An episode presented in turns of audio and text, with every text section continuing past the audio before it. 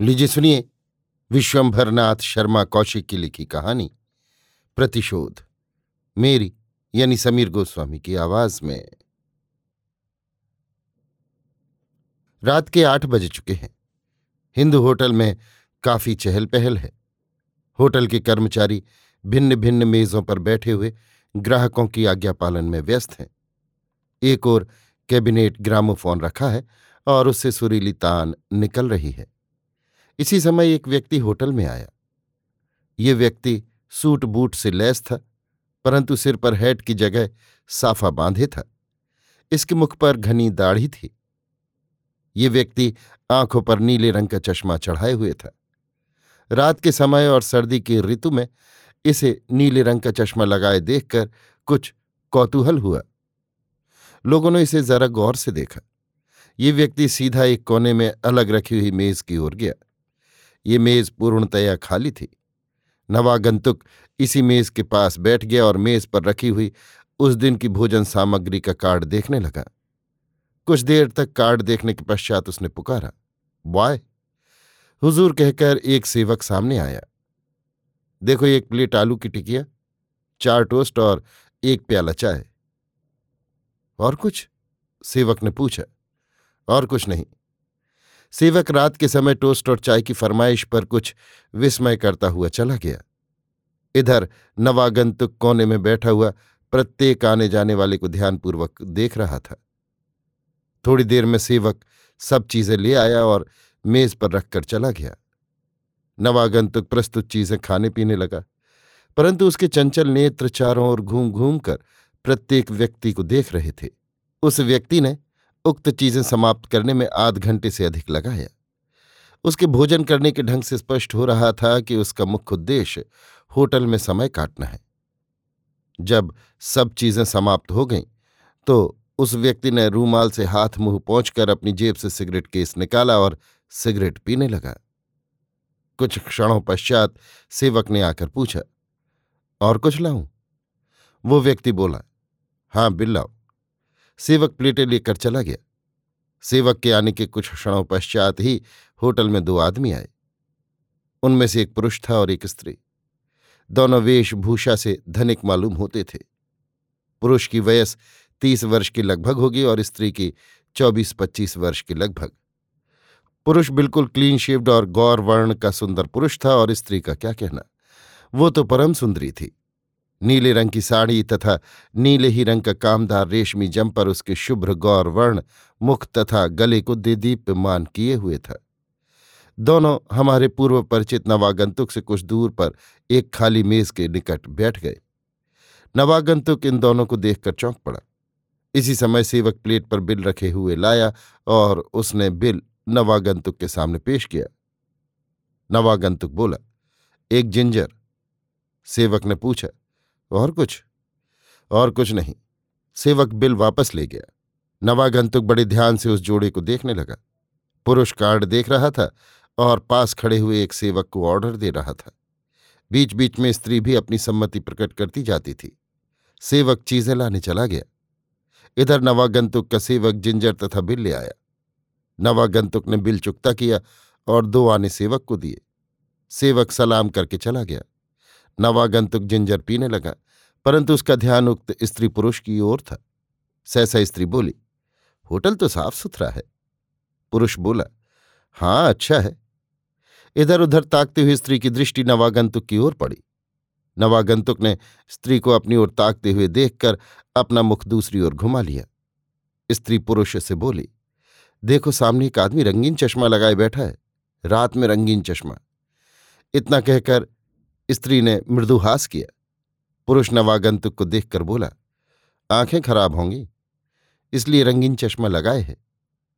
चाहे जो हो, परंतु इस समय ये चश्मा कितना भद्दा मालूम हो रहा है, स्त्री ने कहा। और काली दाढ़ी के साथ होने से और भी खराब मालूम होता है। इसी समय सेवक उनकी भोजन सामग्री ले आया। दोनों ने खाना आरंभ किया। नवागंतुक पुनः इन दोनों की ओर दृष्टि जमाकर धीरे धीरे जिंजर पीने लगा। बीस मिनट में दोनों ने भोजन समाप्त किया। तब तक नवागंतुक भी जिंजर चाटता रहा। भोजन समाप्त करके पुरुष ने बिल अदा किया और एक सिगरेट सुलगाई। तत्पश्चात वो स्त्री सहित उठकर चल दिया। इधर नवागंतुक भी उठकर रूमाल से मुँह पहुँचता हुआ उनके पीछे पीछे चला। दूसरे दिन सवा आठ बजे रात को वही नवागंतुक फिर उक्त होटल में पहुँचा और उसी मेज के निकट आकर बैठ गया। सेवक के आने पर उसने पुनः आलू की टिकियाँ, टोस्ट और चाय का ऑर्डर दिया। नवागंतुक के आने के पंद्रह मिनट पश्चात ही उक्त जोड़ा भी आया और इस बार नवागंतुक के इतनी समीप बैठा कि यद्यपि दोनों बहुत धीमे स्वर में बातें कर रहे थे, परंतु फिर भी उनकी बातें नवागंतुक को स्पष्ट सुनाई दे रही थी। स्त्री कह रही थी, जब तक यहाँ रहेंगे, तब तक शाम का भोजन यहीं किया करेंगे। यहाँ भोजन स्वच्छ और स्वादिष्ट बनता है। इसीलिए तो मैंने इस होटल को पसंद किया। अन्यथा यहाँ अनेक होटल हैं। हिंदू होटल? स्त्री ने पूछा। हाँ हिंदू होटल। उनका नाम हिंदू होटल नहीं है। हिंदू होटल तो इसी का नाम है, पर अन्य कई होटल भी केवल हिंदुओं के लिए ही हैं। हाँ उनके नाम दूसरे दूसरे हैं। होटल की प्रथा बड़ी अच्छी है। इनसे परदेशियों को बड़ा आराम मिलता है।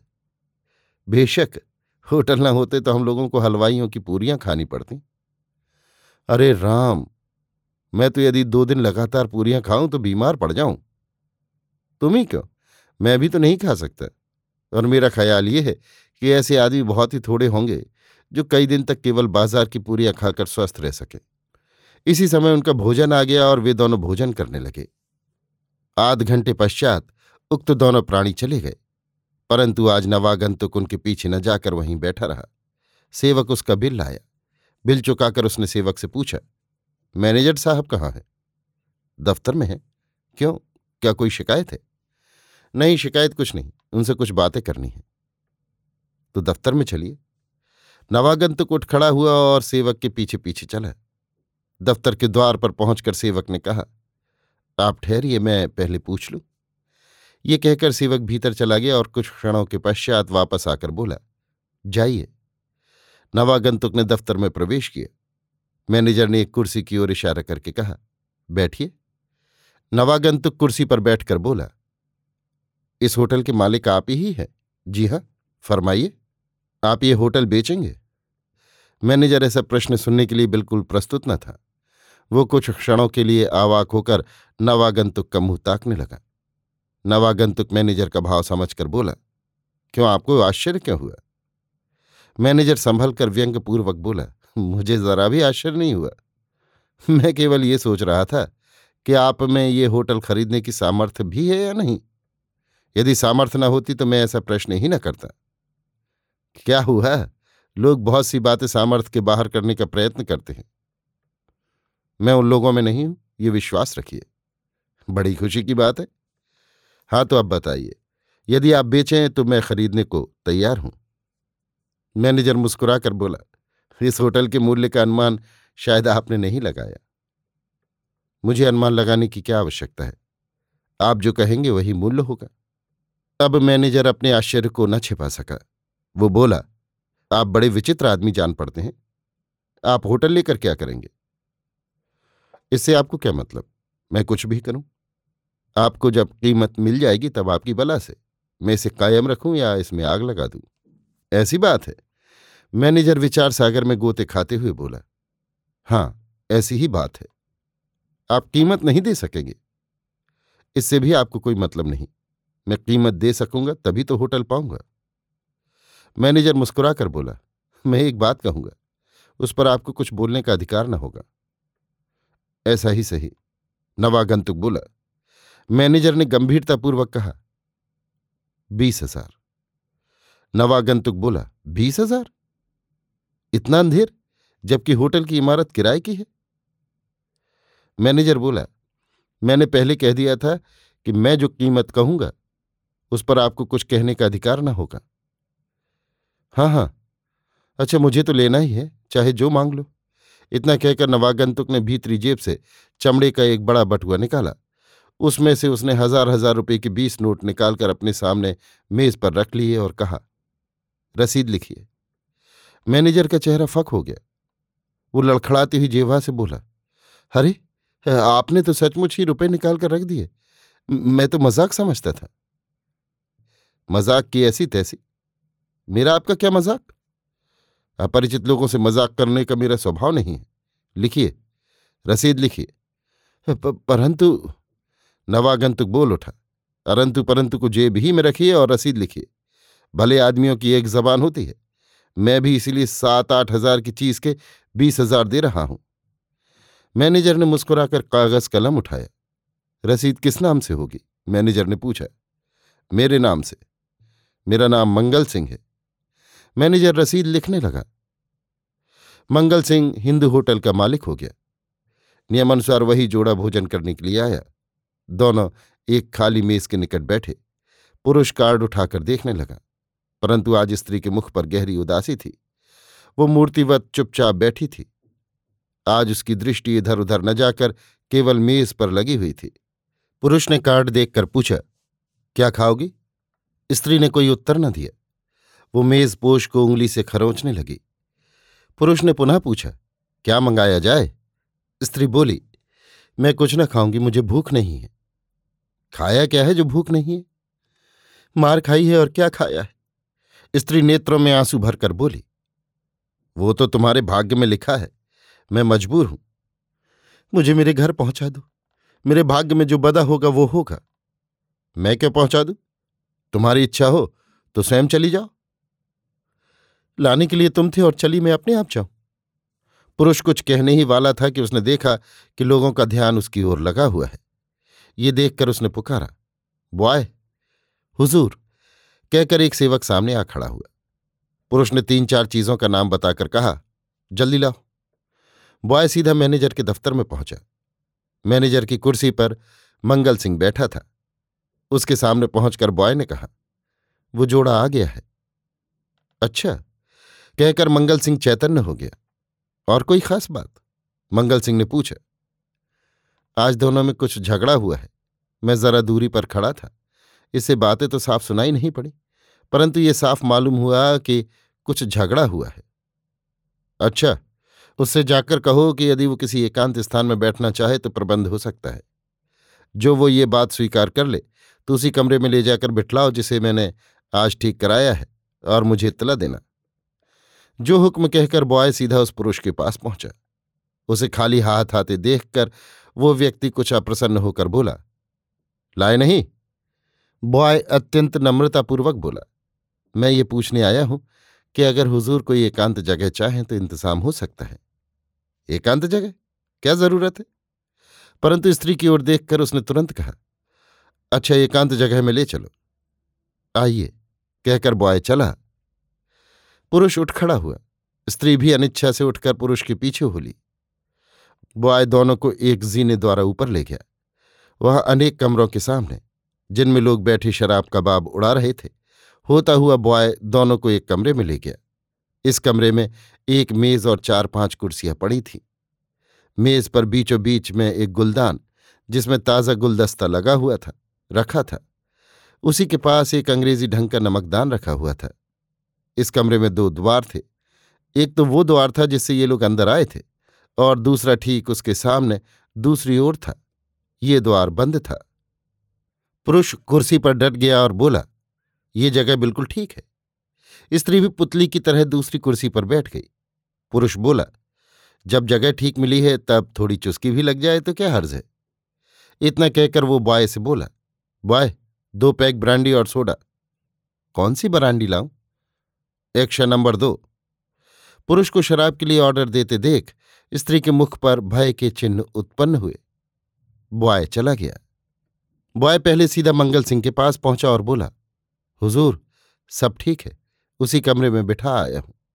हाँ आज उसने दो पैक बरांडी भी मांगी है। ज़रूर पहुंचाओ, दो नहीं बल्कि तीन पैक कर देना। जो हुक्म कहकर बॉय चला गया। इधर मंगल सिंह उठ खड़ा हुआ और दफ्तर के एक दूसरे द्वार से, जिस पर पर्दा पड़ा हुआ था, चला गया।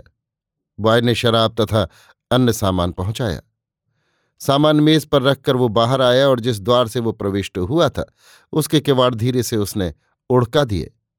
भीतर की ओर द्वार पर पर्दा पड़ा था, इसलिए उसे किवाड़ ओढ़काते न तो पुरुष ने देखा और न स्त्री ने, केवल कुछ शब्द सुना।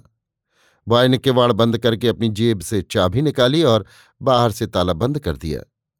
इधर वो पुरुष शराब का गिलास हाथ में लेकर बोला, लो जरा सी चुस्की लगाओ, अभी सब सुस्ती दूर हो जाएगी। स्त्री बोली, बस तुम ही सुस्ती दूर करो, मेरी सुस्ती तो अब चिता पर दूर होगी। चिता पर दूर होगी? हाँ हाँ हाँ चिता में शराब से अधिक गर्मी है। इतना कहकर उसने कहा लगाया। स्त्री ने घृणापूर्वक मुँह फेर लिया। पुरुष धीरे धीरे शराब पीता रहा और भोजन करता रहा। स्त्री मुँह दूसरी ओर किए बैठी रही। उसके मुख पर घृणा तथा दुख के स्पष्ट चिन्ह विद्यमान थे। वो रह रहकर ठंडी साँसें ले रही थी। सहसा पुरुष ने पूछा, ये ठंडी साँसें किसकी याद में ली जा रही हैं? स्त्री ने कोई उत्तर न दिया। पुरुष बोला, मंगल सिंह याद आ रहा है क्या? स्त्री मौन रही। वो व्यक्ति बोला, मंगल सिंह के बाप को भी पता न होगा कि तुम कहाँ हो। इसी समय कमरे का दूसरा द्वार, जो अभी तक बंद था, अकस्मात खुल गया और कोई व्यक्ति ये कहता हुआ अंदर आया। मंगल सिंह के बाप को चाहे पता न हो, परंतु मंगल सिंह तो तुम्हारे साथ ही साथ है। ये कहता हुआ मंगल सिंह उस व्यक्ति के सम्मुख आकर खड़ा हो गया। इस समय मंगल सिंह के मुख पर दाढ़ी नहीं थी और न आँखों पर चश्मा ही था। मंगल सिंह को देखते ही उस व्यक्ति के मुख से निकला है और उसका चेहरा श्वेत पड़ गया। इधर स्त्री मंगल सिंह से लिपट कर बोली, बचाओ बचाओ, इस पिशाच से मेरी रक्षा करो। मंगल सिंह बोला, पिशाच, मैं तो समझा था कि आशा देवी किसी देवता के साथ भागी है। इतना कहकर मंगल सिंह ने स्त्री को अपने से अलग कर दिया। स्त्री उसके बगल में खड़ी होकर रोने लगी। मंगल सिंह उस व्यक्ति से बोला, क्यों शीतल प्रसाद? तुमने आशा से विवाह तो अवश्य ही कर लिया होगा। इतनी देर में शीतल प्रसाद ने अपने को संभाल लिया था। वो किंचित मुस्कुराकर बोला, सगाई तो तुमसे हुई है, मैं विवाह कैसे कर सकता हूँ? तुम्हारी चीज़ तुम्हें मुबारक हो। मैं तो स्वयं इससे आजिज आ गया हूँ। अच्छा तो क्या तुम इसे त्यागते हो? खुशी से? और तुम दोनों को आशीर्वाद देता हूँ कि आजीवन प्रेम पूर्वक रहकर फलो फूलो। परंतु शीतला प्रसाद तुम्हें शायद ये नहीं मालूम कि गीदड़ के मुँह का उगला हुआ शिकार सिंह कभी ग्रहण नहीं करता। परंतु सिंह का शिकार गीदड़ कैसे ले भागा? शीतला प्रसाद व्यंग्यपूर्वक बोला कभी कभी ऐसा हो जाता है। जब शिकार अपनी जान बचाने के लिए सिंह के मुँह से छूटकर भागता है, तब वो गीदड़ को मिल जाता है। मंगल सिंह आशा देवी से बोला मेरे साथ सगाई हो चुकने पर भी तुम इसके साथ भाग आई हो। अब तुम्हें इसी के साथ रहना चाहिए। नहीं नहीं, मैं इसके साथ एक क्षण भी नहीं रह सकती। मैंने जो पाप किया है, उसके लिए मैं सब प्रकार के दंड सह सकती हूँ। परंतु इसके साथ कदापि नहीं रहूँगी। ये मनुष्य नहीं, राक्षस है। राक्षस समझकर ही तो तुम मेरे साथ चली आई थी, क्यों ना? बस चुप रहो। मंगल सिंह ने शीतला प्रसाद को डांटा। शीतला प्रसाद कुछ भयभीत होकर अप्रतिभ हो गया। परंतु फिर संभल कर बोला, ये गीदड़ भपकी? अभी पता लग जाएगा कि ये गीदड़ भपकी है या क्या है। आशा देवी, तुम क्या चाहती हो? इस पिशाच के चंगुल से छुड़ाकर अपने चरणों में शरण दो। इतना कहते हुए आशा देवी ने बैठकर मंगल सिंह के चरण पकड़ लिए। मंगल सिंह पीछे हटकर बोला, इन चरणों का तुमने तिरस्कार किया। इसलिए अब इन चरणों में तुम्हारे लिए स्थान नहीं है। हाँ इस राक्षस के चंगुल से तुम छूट जाओगी। क्योंकि इसके पंज से तुम्हें छुड़ाने के लिए ही मैं तीन महीने से तुम लोगों की तलाश में हूँ। आगरे में तुमको देखा, वहाँ से तुम्हारे पीछे पीछे यहाँ आया। इतना कहकर मंगल सिंह जिस द्वार से आया था, उसकी ओर देखकर बोला, लाओ। उसके ये आवाज़ देते ही एक सेवक एक तश्तरी में दो गिलास रखे हुए लाया।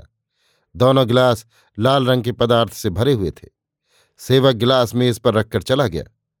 मंगल सिंह बोला, शीतला प्रसाद, विदा होते समय हम तुम एक दूसरे के साथ एक एक गिलास पिए। क्या शराब है? शीतला प्रसाद ने पूछा। शराब तो मैं पीता नहीं, शरबत है। अच्छी बात है, लाओ। ये कहकर शीतला प्रसाद ने एक गिलास उठा लिया। दूसरा गिलास मंगल सिंह ने उठा लिया। मंगल सिंह बोला, हमारे तुम्हारे बीच में जो कटुता उत्पन्न हो गई है, आशा है इस शरबत से वो सदैव के लिए दूर हो जाएगी। और इसके पश्चात जब हम तुम मिलेंगे तो वो शुद्ध हृदय से मिलेंगे। ठीक है, मंगल सिंह तुम भले आदमी हो। इतना कहकर शीतला प्रसाद ने गिलास वाला हाथ ऊपर उठाकर कहा, मंगल सिंह, आपकी तंदुरुस्ती का जाम। इतना कहकर शीतला प्रसाद शरबत पी गया। मंगल सिंह अपना गिलास हाथ ही में लिए खड़ा रहा। परंतु शीतला प्रसाद शरबत पीते ही चिल्लाकर बोला ओ ये क्या? इतना कहते ही उसने अपना गला पकड़ा। उसके मुँह पर असह वेदना के भाव उत्पन्न हुए। वो उठकर खड़ा हो गया। कुछ क्षणों तक डगमगाकर संभलने की चेष्टा करता हुआ वो धम से भूमि पर गिर पड़ा। आशा देवी घबराकर बोली, ये क्या? मंगल सिंह बोला, राक्षस का अंत और तुम्हारी मुक्ति। इतना कहकर उसने जेब से एक लिफाफा निकाला और उसे मेज पर रखकर बोला, इसमें दस हज़ार के नोट है और इस होटल का हिबानामा तुम्हारे नाम का है। मैंने ये होटल तुम्हारे नाम कर दिया है। और तुम? मैं? मैं भी जाता हूँ। मेरा काम खत्म हो गया। मेरे जीवन का उद्देश्य आज पूरा हो गया। अब इस संसार में मेरे लिए कोई आकर्षण नहीं रहा। इतना कहकर मंगल सिंह ने अपना गिलास जल्दी से पी डाला। शरबत पीने के दो मिनट पश्चात ही मंगल सिंह भी निर्जीव होकर गिर पड़ा। अभी आप सुन रहे थे विश्वंभरनाथ शर्मा कौशिक की लिखी कहानी, प्रतिशोध, मेरी यानी समीर गोस्वामी की आवाज़ में।